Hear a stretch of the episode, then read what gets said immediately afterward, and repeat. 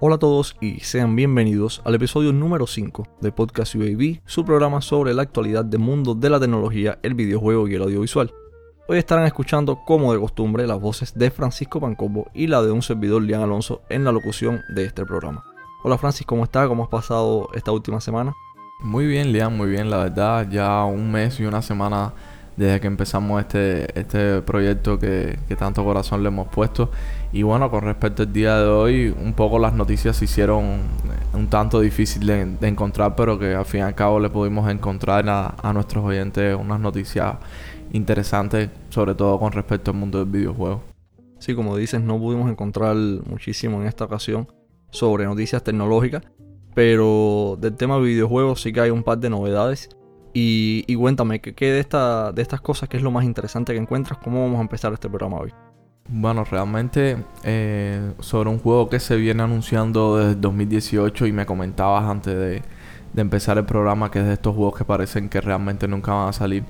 Y bueno, desde 2018, como te comentaba, en el E3 se anunció un juego que se llama Atomic Heart y que es de una productora, es decir, un, un estudio que se llama Moonfish, un estudio ruso que en aquel entonces tenía 20 personas, pero que poco a poco se ha ido, se ha ido expandiendo. Este es un juego que realmente le han, creo que le tengo mucha ilusión porque viene, viene estando en el mismo medio, es decir, en ese punto justo donde no se parece a ninguno de estos juegos como son el Bioshock o Fallout, Singularity, Stalker. Viene, viene, sabes, se parece mucho a a todos estos juegos, pero como te decía, tiene ese punto diferente que, que realmente me gusta mucho. Eh, si quieres te hablo un poco de cómo viene siendo la ambientación o sobre el personaje. Es sobre todo es una alternativa, es una realidad alternativa a la Unión Soviética y, y está pasado, es decir, está basado sobre lo que pudo haber pasado, pero no pasó en la URSS en los años 30, entre los años 30 y 60 es un nuestro protagonista va a ser un oficial de la KGB soviética y que, bueno, está totalmente loco.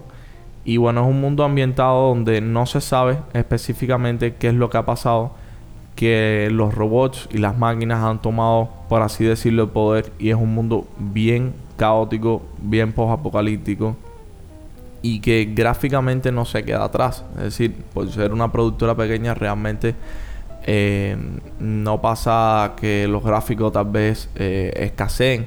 Todo lo contrario, Nvidia hace, hace poco hizo presumió de las tecnologías que se pueden usar en este videojuego, como son RTX y DLS, DLSS. Y se ve un diseño realmente avanzado en, temas de personajes, ambientación, iluminación. Y, y no sé, como te iba comentando, le tengo mucha ilusión porque sobre todo creo que no va a ir por, por ¿cómo decirte? Por aquello que todos los juegos quieren sacar ahora, que es un mundo abierto. Es un mundo grande, es un mapa grande, pero al parecer no va a ser un mundo abierto, sino que va a estar basado como en niveles y donde puedes ir cambiando de ambientación. Simplemente queda esperar, este juego debe salir a, a primera mitad del año 2022, se espera que sea así. Y no sé, cuéntame qué, qué, qué, has visto de este juego, qué es lo que te ha llamado la atención. No, yo he visto lo que se ha ido enseñando poco a poco a lo largo de los años. Me pasa un poco con lo que pasaba con, con The Last Guardian, que como dices, estos juegos que aparentan no salir nunca. Pero bueno, hemos tenido un flujo constante de información, así que parece que este sí es real y no va a tomar eh, una década para llegar a nuestras consolas, ¿no? Y, yo creo que lo que más me, llama de este juego es la, originalidad. O como dice, se parece mucho al Stalker, se parece al Bioshock, con esta ambientación retrofuturista de un mundo con un estilo visual casi que psicotrópico por los tipos de criaturas que aparecen. Todo ese tipo de, cosas, pero a la misma vez se logra distinguir con sus propias características de, dentro de este mismo subgénero, ¿no? Entre es como un terror, pero también aparenta ser un poco orientado a la acción. Es una, mezcla bastante interesante y nueva. Una nueva IP, una, una nueva propiedad intelectual que llega a nosotros y eso siempre es bien recibido en un mundo lleno ya de, secuelas y precuelas. Y es lo que, lo que comentabas, que tiene, tiene aspectos, eh, algunos momentos de terror, porque como quiera que sea, son máquinas y es algo que, que a la humanidad siempre como que le ha tenido un poco miedo. Y se muestran escenas donde realmente las máquinas sorprenden a este personaje principal. Y sobre todo también, eh, que me faltó comentarte en el tema gameplay, se ve un uso sobre todo de armas cuerpo a cuerpo el mismo productor eh, Bagratuni se llama, bueno, al fin y al cabo es ruso, em, que querían hacer como un aspecto de un Bloodborne primera persona, en algún momento lo comentaba, y que era muy fan a Kojima. Y entonces, no sé, creo que es un juego con muchas ideas y que realmente, por lo que hemos visto en, en estos últimos 10 minutos de gameplay que se mostraron, creo que las han llevado a cabo muy bien. Solamente queda esperar y ver si sigue sacando información y datos sobre el juego, a ver qué tal. Yo creo que este juego puede también llegar a, llenar el espacio que dejó aquella demo, que, perdón, que dejó aquella demo del Silent Hill, la famosa demo del PT. Y daba. Era un poco. Era un poco esto. Este, por supuesto, es un poco más orientado a la acción. Pero el terror. El terror que produce es una sensación parecida a aquella demo ya que es un mundo, como estabas comentando, que es muy particular. Y más en, esta, en esta URSS posapocalíptica, creo que se puede prestar mucho a, a eso, ¿no? A erizarte la piel con sus personajes, con, con estos robots tipo Soma, otro juego también que fue muy famoso hace un par de años por el, por el terror psicológico con, con los robots. Y creo que me parece que es un concepto muy bueno y que puede dar, dar buenos frutos a, a esta desarrolladora. Bueno, Lian, creo que también nos tenías una, una noticia con respecto, si mal no recuerdo, a China y, y bueno, ahora una política nueva que ha implementado. Sí, eh, esta política nueva de China realmente no es tan nueva como parece. Viene a ser más bien una evolución de lo que, de lo que ellos ya tenían de la ley anterior, que ya restringía el acceso a los videojuegos a los menores de 18 años. ¿Qué pasa? Esta ley ha sido recrudecida ahora en estos últimos días y consiste en que los menores tienen permitido jugar solo una hora máxima al día y solamente entre las 8 y las 9 de la noche. Como si esto no fuera poco, solo pueden hacer esto los viernes, sábados y domingos y días feriados. Entonces el gobierno justifica esta ley como un deseo de fomentar el ejercicio físico, de alejar a los jóvenes de las pantallas Realmente yo creo que esto, de todas las noticias que tenemos hoy y posiblemente de todas las que hayamos tenido hasta ahora en el programa, esto es un tema de conversación muy abierto a debate. Y, me gustaría, Francis, que me dijeras qué es lo que tú crees de, esta noticia, por qué China hace esto y cuál es tu posición a favor, en contra y por qué. ¿Qué crees de, esto en general? Bueno, realmente, como lo comentabas, creo que es de las noticias, sino es la, es la noticia más polémica que hemos traído al, al episodio, pero como quiera que sea, eh, es decir, al, canal, pero como quiera que sea, creo que está bien comentarla porque precisamente viene a tocar el tema del mundo de los videojuegos.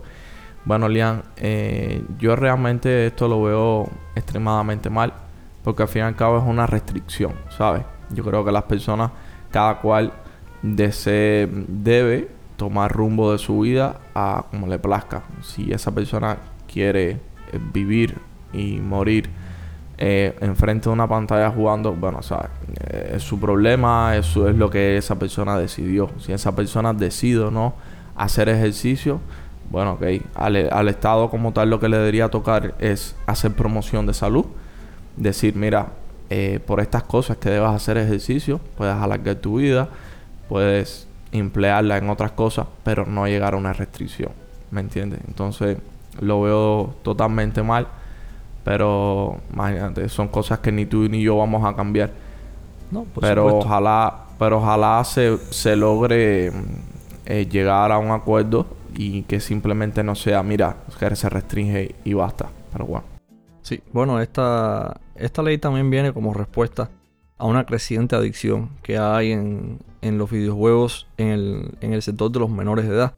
Esto a mí me ha tocado muy de cerca. Yo tengo, tengo familiares y, conocidos que, padecen de esta adicción y tú te das cuenta de que se asemeja mucho, aunque no lo crean, a, al resto de sustancias que uno podría eh, considerar adictivas, como puede ser la nicotina, ¿no?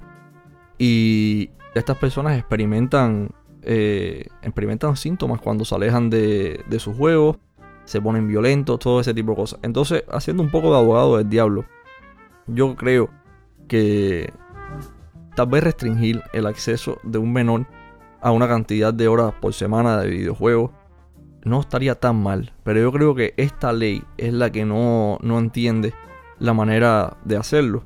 Porque al final le está quitando la autoridad a los padres mismos, que son los que deberían tomar la decisión de cuánto su hijo puede o no puede eh, interactuar en, este mundo digital.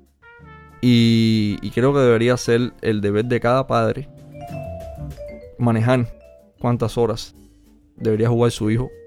Ni siquiera jugar, puede ser también eh, estar en redes sociales, con el teléfono, con lo que sea. Creo que este es el trabajo de los padres y como dices, no del gobierno. El gobierno debería limitarse a promover las buenas costumbres, no a, obligar que las personas las cumplan. Pero bueno, todos sabemos que China es un gobierno autoritario y aunque podamos esperar que esto sea negociable, que esto mejore con el tiempo, lo más probable es que cada vez se haga más difícil para los jóvenes chinos jugar. Eh, siempre me bueno jugar. Y tú me preguntabas también fuera del programa que cómo era que esta política se llevaba se llevaba en práctica, ¿no? Cómo era que, que ellos se podían saber cuántas horas tú jugabas. Y entonces yo te comenté que yo había escuchado, no tengo muy claro cómo funciona el sistema, pero sé que incluso te monitoran, monitorizan por eh, tu propia ID personal, tu carnet de identidad, decir, para decirlo así. O sea que es bien difícil evadir este sistema. Es como un como tenemos en Cuba, como un inicio de sesión de la cuenta, que esa cuenta se te hace y tienen tus datos. Me imagino que sea algo así, por así decirlo. Que para decir, entrar al internet tienes que iniciar sesión en algo del Estado, ¿no? Algo así. Debe ser un sistema parecido. Por eso es bastante difícil evadir todas estas trabas. Y nada, eh, esperar que esto no se vuelva también costumbre en algún otro país, como podría ser... Sabemos que aquí en los Estados Unidos también hay muchas familias conservadoras y ese tipo de cosas eh, que cada vez presionan más para que los juegos sean ilegales, para que se baneen, culpando la violencia a estos juegos. Y yo creo que deberíamos llegar a un punto medio entre estos dos extremos tal vez no deberían dejar que los niños eh, moderen ellos mismos el tiempo que deben pasar, pero tampoco creo que sea tarea del gobierno. Y... A ver, ¿Sí? es decir, a ver, lo que te quería aumentar es que, como te decía, es un tema extremadamente polémico donde cualquier opinión es válida, por así decirlo. Y es lo que tú dices, ninguno de los dos extremos es bueno. Pero no sé, creo que con la promoción y con la educación eh, exacta, es decir, la educación de los padres, mientras esta educación sea buena y, y todo esto, creo que, ¿sabes? Se puede encaminar al niño a que sepa darse cuenta de hasta cuándo tiene que parar con el tema de los videojuegos, si tiene o no que dedicar tiempo a sus estudios. Porque, no sé, por ejemplo, tengo muchas amistades que juegan, por ejemplo, tú y yo mismo jugamos, pero tampoco es que que nos pasemos 12 horas o, 14 horas diarias jugando en lo absoluto. Muchas veces yo te digo, hey, vamos a jugar y me dice, no, mira, que tengo que estudiar y, y yo viceversa, ¿sabes? Son cosas que, que se pueden cambiar desde la educación, desde los padres y que no necesariamente un gobierno venga y tenga que restringir esto. Entonces, nada, lo que tú decías, esperar a que se pueda llegar a un, a un consenso. Lo que más me molesta es que realmente es no es solo una restricción, sino que es una restricción de una hora, ¿sabes? Una hora, una hora y con todo y eso creo que los fines de semana y días festivos nada más. Entonces, totalmente, totalmente, es decir, que me molesta bastante. Sí, la verdad es que no es suficiente para, para los fanáticos de este medio. Pero bueno. Pues nada, sí, nada, toca ver eh, si algún día como te decía, sea un consenso y nada, pasar a, a la siguiente noticia, si no más nunca salimos de esta. pues bueno, la siguiente noticia no es más que, que una lista de requisitos que tenemos ahora del, del nuevo Far Cry y de qué va a ser lo que vas a necesitar para correr esto en, tu casa. Entonces, Francis, eh, cuéntame, llévame a través, dame un tour a través de, esta lista. Bueno, primero que todo, a los que a los oyentes que no sepan todavía de la nueva entrega de Far Cry, eh, en este caso va a ser la sexta entrega. Eh, va a ser basada en una isla que se llama Yara, vamos, Cuba. y que va a derrocar al tirano de turno interpretado por Giancarlo Espósito. Todos sabemos a quién a quién hace referencia, pero bueno, nada. Eh, es decir, la compañía francesa sí ha compartido los datos y bueno, eh, primeramente en los datos mínimos se va a necesitar un procesador, un i5 de cuarta o un Ryzen 3 de primera generación con 8 GB de RAM, 60 GB de almacenamiento una RX, una RX 460 o una GTX 960 y DirectX 200. Esto es para jugar a 1080 30 frames. Y en los requisitos recomendados, bueno, se, viene hablando de un Ryzen 5 3600X o un i7 7700.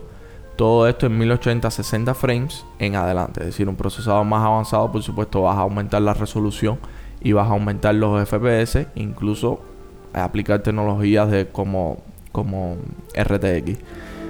Eh, también es recomendado una es decir, 16 GB de RAM. Al igual que en lo mínimo se va a necesitar 60 GB de almacenamiento, pero que en este caso se van a poder aplicar 37 GB extra de texturas HD. Todas estas texturas HD van a ser opcionales. Por supuesto, en dependencia de tu hardware, lo descargas o no. Y en tema de gráfica, se habla de una AMD RX Vega 64 de 8 GB o una Nvidia GTX 1080. Y, por supuesto, en adelante, la 1080 y la RX Vega 64 se viene hablando de un 1080 60 frames. Y, por supuesto, a medida que se vaya aumentando la, calidad de la tarjeta gráfica, se va a poder jugar en 1440 60 FPS, 4K 30 FPS y así eh, sucesivamente. Y bueno, eh, realmente para aquí, para los usuarios específicamente de Cuba, sí se va a poder jugar. No muchos podrán jugarlo a 60 frames estables, pero es lo que me comentabas antes. Eh, hablábamos antes de la noticia, antes de grabar el podcast, que para ya existir una tercera generación eh, de Nvidia como la RTX 30, que una 1080, con una 1080 ya se puede jugar a 60 fotogramas por segundo, 1080p creo que se agradece bastante. Sí, es lo que estabas eh, comentando. Nosotros debatimos bastante antes de empezar el programa sobre, sobre esta lista de requisitos y yo te comentaba que me parecía que me parecía razonable y, tú me decías que no, que tal vez podían haber eh, disminuido un poco más estos requisitos recomendados. Por supuesto, todos quisiéramos eh, que estos requisitos recomendados fueran más bajos, porque todos quisiéramos correr el, el juego en nuestras máquinas de la mejor manera posible, lo más fluido posible y con una buena resolución. Pero, pero cada vez se vuelve más complicado. Y, ahora mirando la lista adelante, por ejemplo, hay una cosa que me llama muchísimo la atención, que es que es la, implementación del RTX, lo, mucho que pide de, de, nuestros ordenadores. Por ejemplo, tenemos la, la 2070, es el requisito recomendado para jugar a 1440 60 FPS pero para hacer lo mismo con ray tracing activado, esto sube a la 3070. O sea, para que tengas una idea de la diferencia que hace este pequeño incremento gráfico que tampoco hoy en día no se nota muchísimo. Entonces tal vez... Sí. No, no, no, dime, dime, termina. No, que tal vez no podamos eh, probar la mejor fidelidad gráfica cuando tengamos este juego en nuestras manos, pero por lo menos parece que se va a poder mover que ya es algo que no se puede decir de muchos otros juegos, que hoy en día tienen unos requisitos eh, mínimos bastante, bastante importantes. Y otros juegos que simplemente salen mal optimizados y sin importar cuál sea tu hardware no vas a poder moverlo bien. No, lo que te quería comentar es que sí, eh, bueno, tienes mucha razón, pero lo que te quería comentar es que realmente las RTX 20 de la serie 20, eh, con el tema de la tecnología, precisamente RTX, eh, han sido bastante criticadas por esa parte porque necesitabas para poder implementar la tecnología en este video, en esta, en esta, en estos juegos, había que sacrificar muchos FPS, muchos FPS. Y esto, bueno, con la serie 3000 se ha podido bastante equiparar. Y bueno, podemos ver aquí cómo se puede jugar a 60 frames, 1440 con una 3070 se puede jugar eh, con toda la calidad gráfica eh, en ultra probablemente.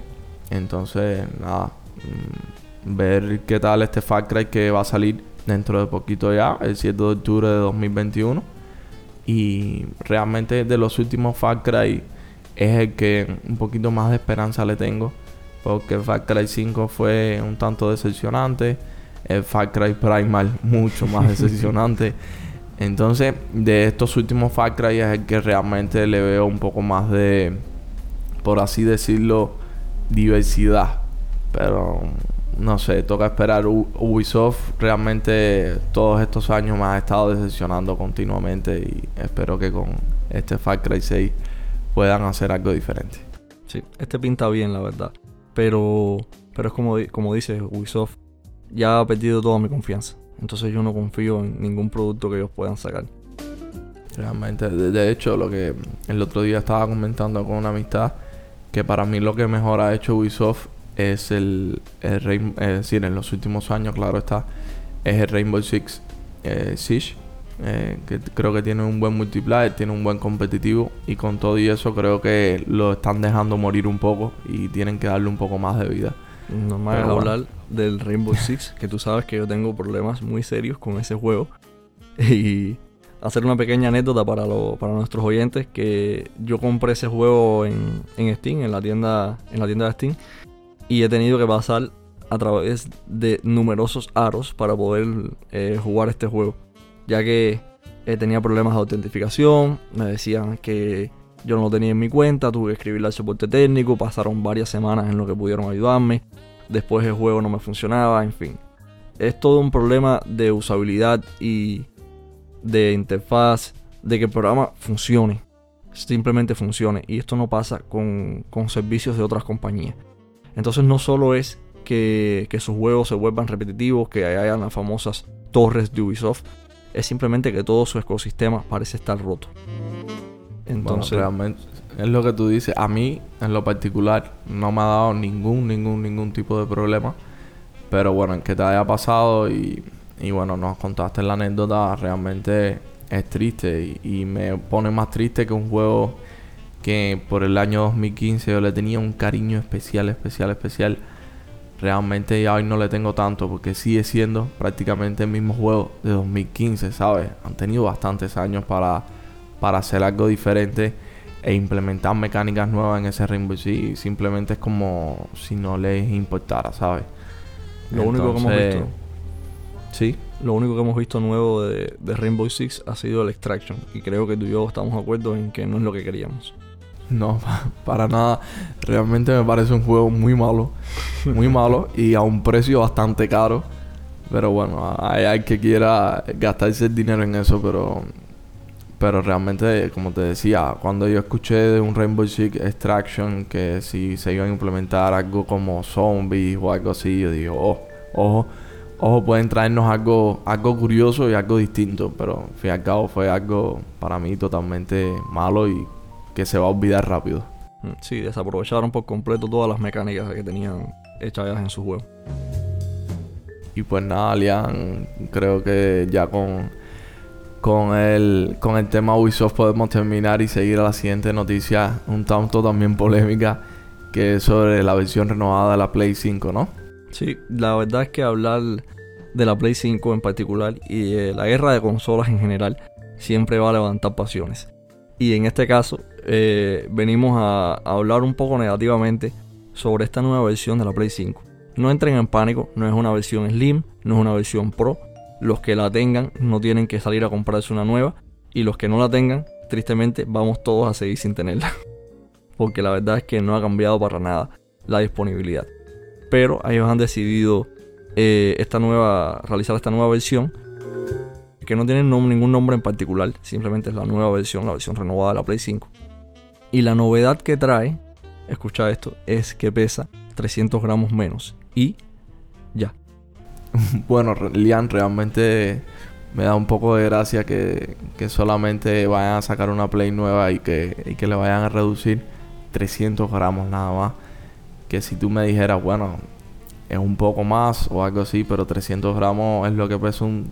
casi pesa un teléfono pesado, ¿sabes? Sí, y que realmente... ¿Cuál es el punto de reducir el, el peso de una consola que vas a tener puesta en, en el estante? Sí, realmente me da gracia y, y, es lo que tú dices, bueno, lo que te comentaba antes de grabar el podcast, si quisieran reducir el peso, bueno, quítale las dos tapas plásticas blancas, esas inmensas, que yo creo que con eso hubiera reducido mucho más el peso. Y el tamaño. cambiar, exacto, cambiarle el diseño ya si vas a hacer algo así, ¿sabes? Pero por reducirle 300 gramos, o no sé si lo hubiera implementado algo nuevo, pero realmente me deja así como que, ok. bueno, a ver, a ver, espera, vamos a hablar. Eh, realmente sí hubo una implementación nueva. La implementación nueva fue que para reducir estos 300 gramos, que para aparentemente era una cosa muy importante, redujeron también el tamaño del disipador de calor. Y, bueno, los que, no, los que no lo sepan, el disipador de calor, su trabajo es disipar el calor, es que la máquina se enfríe y trabaja a una temperatura más baja. Y con este cambio que ha habido del hardware de la consola, ahora están reportando las personas que han tenido la oportunidad de probarla que aumenta la temperatura interna de la consola entre 3 y 5 grados Celsius. Esto en temas de, computación es bastante. No, sí. Vaya, es que no, tiene sentido alguno. Yo espero que...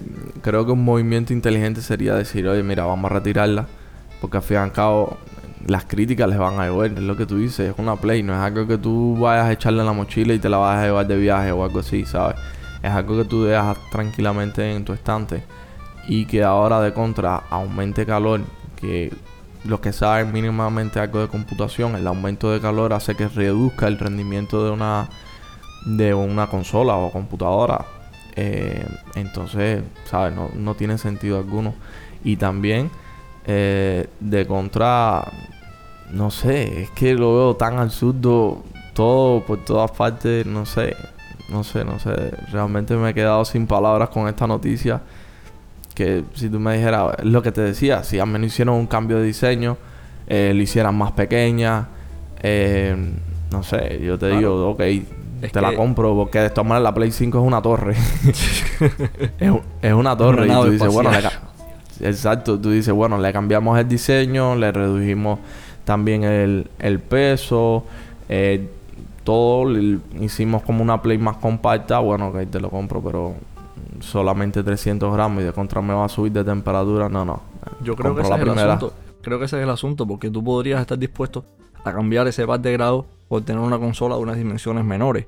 Vamos a decir que tal vez ni siquiera unas dimensiones menores, por lo menos tener una consola más uniforme, que tuviera eh, algún tipo de forma que no fuera el router que es la Play 5. Pero eh, simplemente tener el mismo diseño, con una reducción del, espacio de disipación no tiene ningún sentido. Por lo menos desde mi punto de vista, no sé si es que ellos estarán presentando algún problema financiero, si esto les está reportando muchas ganancias porque esta reducción eh, son tantos centavos por consola y como venden millones al final se vuelven millones de dólares, no sé si estará justificado. Yo creo realmente que como tú dices, deberían simplemente no fabricar más estas unidades y, quedarse con el tamaño de disipación original que estaba probado que funcionaba y no arriesgarse con esta nueva esta nueva este nuevo diseño. No, es que es un riesgo, ¿sabes? Es un riesgo que ellos quieran aumentar la temperatura, por ejemplo, suponiendo que yo tuviera una Play aquí en Cuba. En Cuba hace un calor tremendo todos los días del año. Y entonces eso le suma que la, la Play calienta más. Entonces se va a desgastar más rápido. Me va a rendir en algún momento, se va a rendir, va a rendir menos de lo que debe rendir normalmente una Play. Y entonces, ¿sabes? Se vuelve un problema.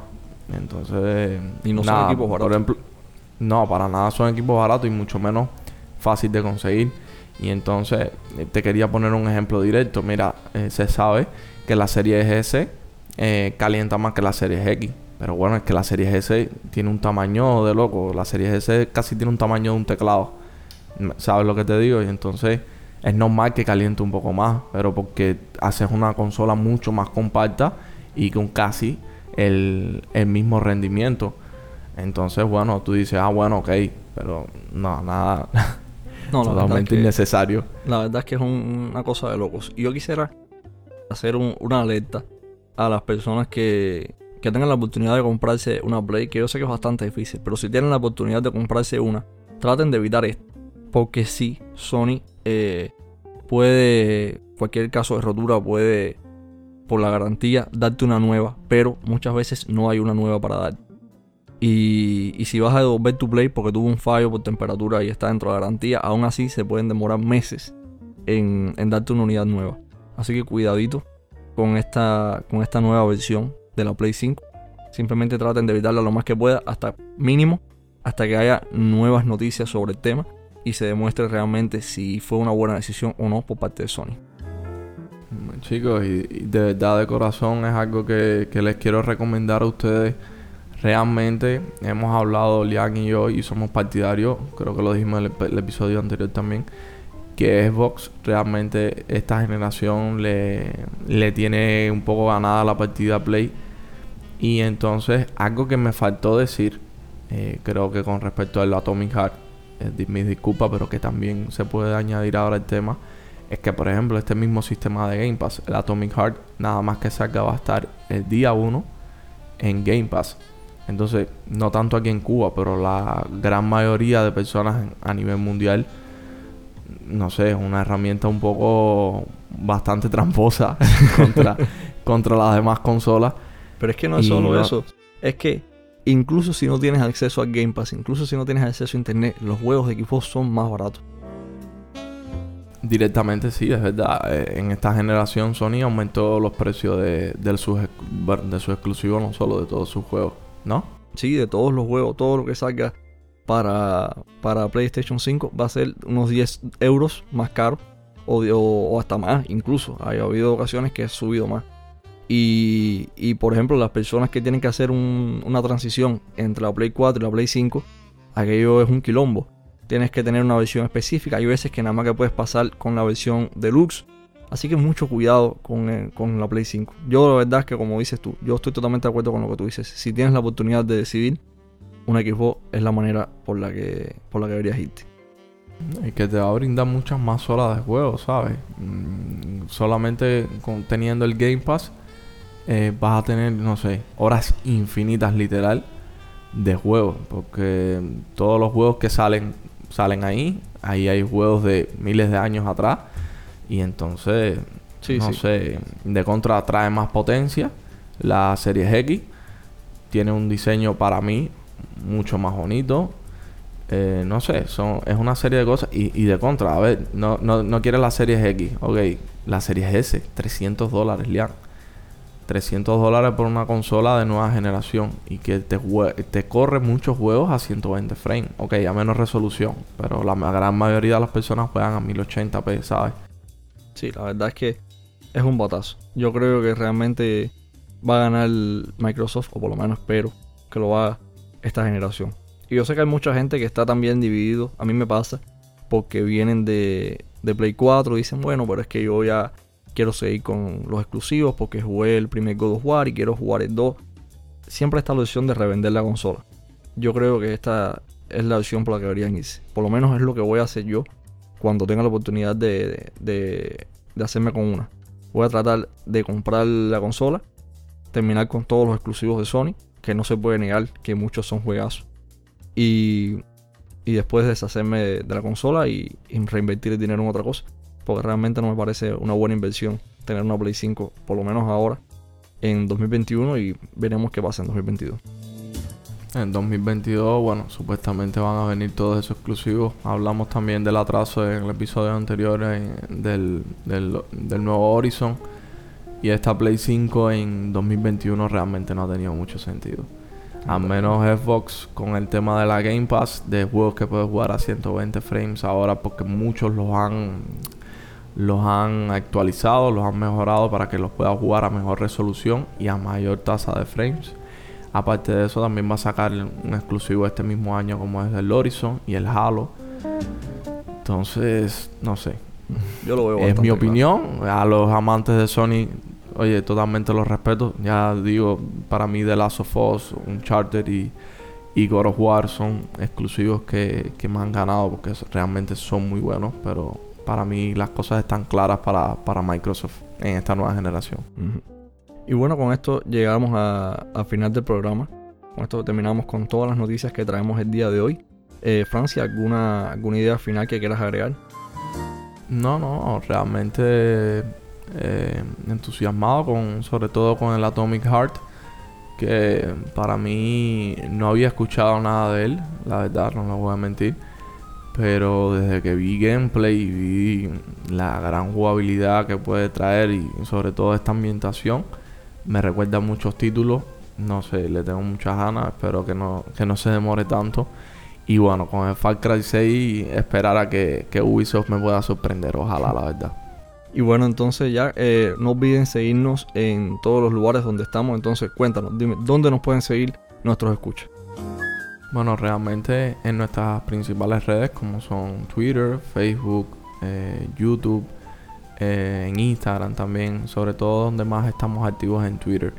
Y recordarles que bueno, los episodios de nosotros salen todos los domingos a las 4 de la tarde en absolutamente casi todas las plataformas de podcasting, pero sobre todo en las principales como son Spotify, Google Podcast, Anchor, Apple Music, eh, bueno, en todas esas plataformas y en, en plataformas de podcasting también secundarias. Y esperar que nos puedan seguir para seguir creciendo la familia de Podcast UAV. Pues nada, gente, muchas gracias por escuchar nuestro programa. Un extra de gracias a todos los escuchas que llegaron al final de este episodio. Fuimos Podcast UAV. Hasta pronto.